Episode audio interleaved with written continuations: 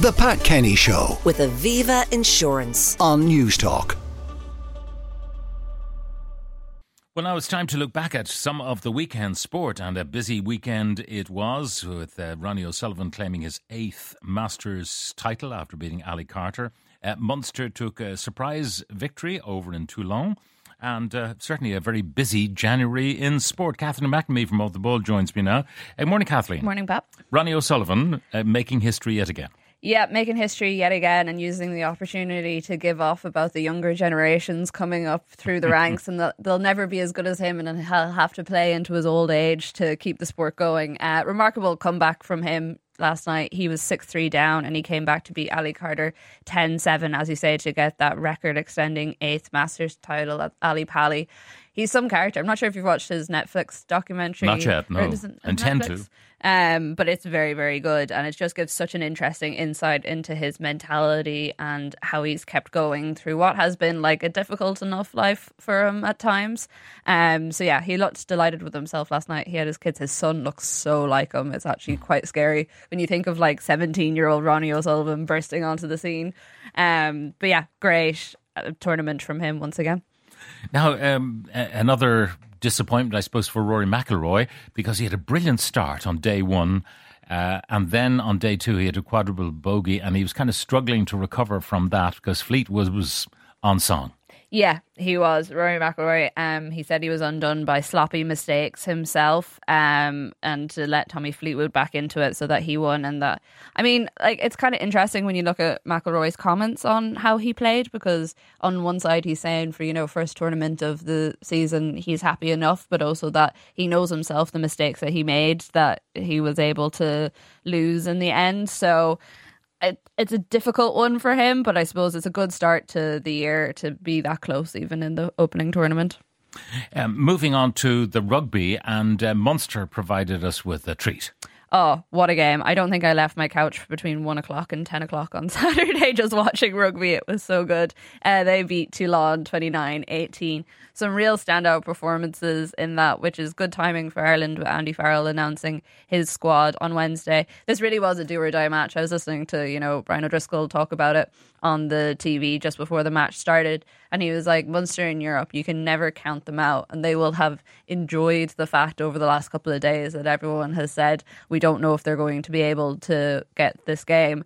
And instead, they put on an absolute masterclass. I mean, they went down fairly early on, and you thought maybe it was going to slip away from them once again, but they just kept hammering Toulon in what was one of their great victories. And I mean, the standout performances, uh, Simon Zebo uh, drawing attention to himself for a possible role in the Six Nations. Calvin Nash, absolutely brilliant. And Crowley, um, is he heir apparent to Johnny Sexton? Yeah, definitely. It seems to be. And I think considering all the injuries that Munster have had over the last couple of weeks, the fact that those players are standing out in the county as well was really, really good for them. Absolute revelation. Uh, they're going to be delighted that those players are stepping up, especially the younger ones, because they're being very reliant on them this season. Now, uh, Connacht winning away, uh, or sorry, uh, Munster winning away, Connacht losing to uh, Lyon, Ulster losing to uh, Toulouse 48 24, and then the visitors to Dublin, where Stade Francais and Leinster not really firing uh, on all cylinders, but they, they made little of Stade's efforts. Yeah, the Leinster game, after going from the heights of watching Toulon and Munster, which was like really competitive, the Leinster game was a little bit of a letdown. Great seeing the likes of James Lowe back on the pitch. Um, obviously, after the World Cup, one of those players that had a bit of an injury and was kind of taking a bit of time. Um, but they absolutely hammered Stade Francais, which even like Stade Francais didn't even put out their first team, which was a bit of a shame, you have to say, for like a big Aviva game like that.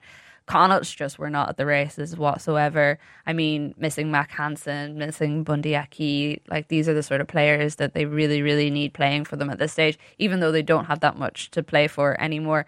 And then, yeah, Toulouse, I mean, Antoine Dupont, so sad that we're not going to see him in the Six Nations because obviously he's going to the Olympics with the Sevens team, but he just put on an absolute masterclass. Great photo on Sportsfile of him just being a blur running past the Ulster defence. Um, but yeah, lots of questions to be asked about Dan McFarland and Ulster because again, they have a great squad. They should really be doing better in these sort of performances.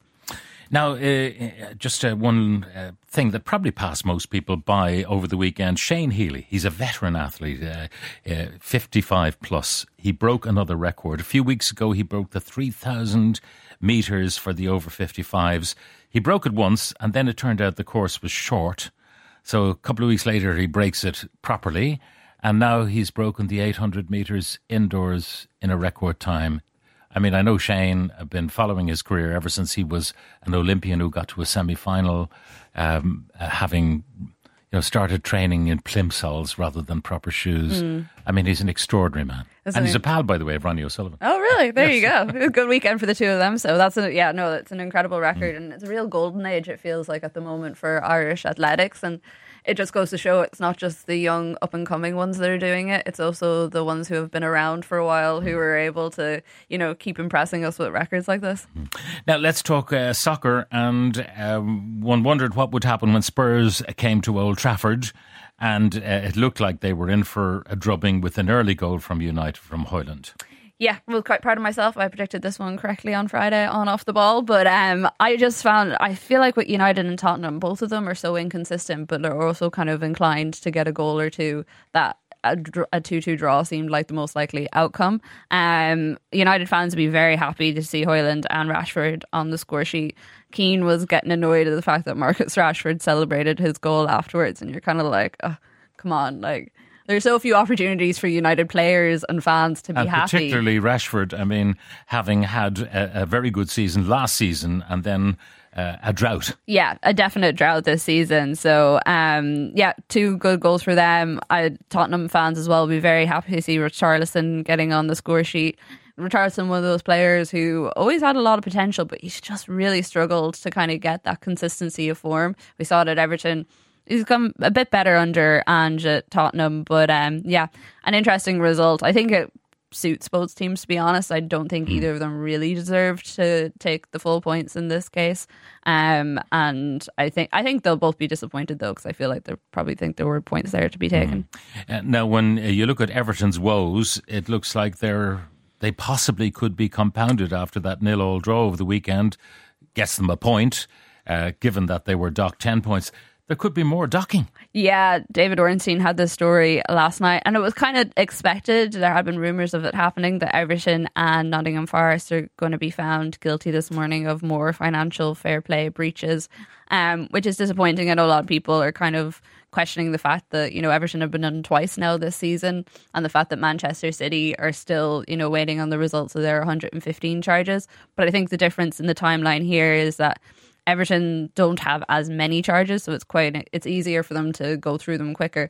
And also the fact they need to make sure the case against Manchester City is totally sewn up because the difference of going up against Everton, a club who struggled for money and different things over the years, compared to going up against a state-run club, you know, it's going to be a very, very different situation. So I think that's why if people are confused why Everton are getting hit by this, mm. but it's disappointing to see teams like Everton and Nottingham Forest, you know, getting the brunt of this when in reality it definitely should be the likes of Manchester City and the vast sums of money they've spent.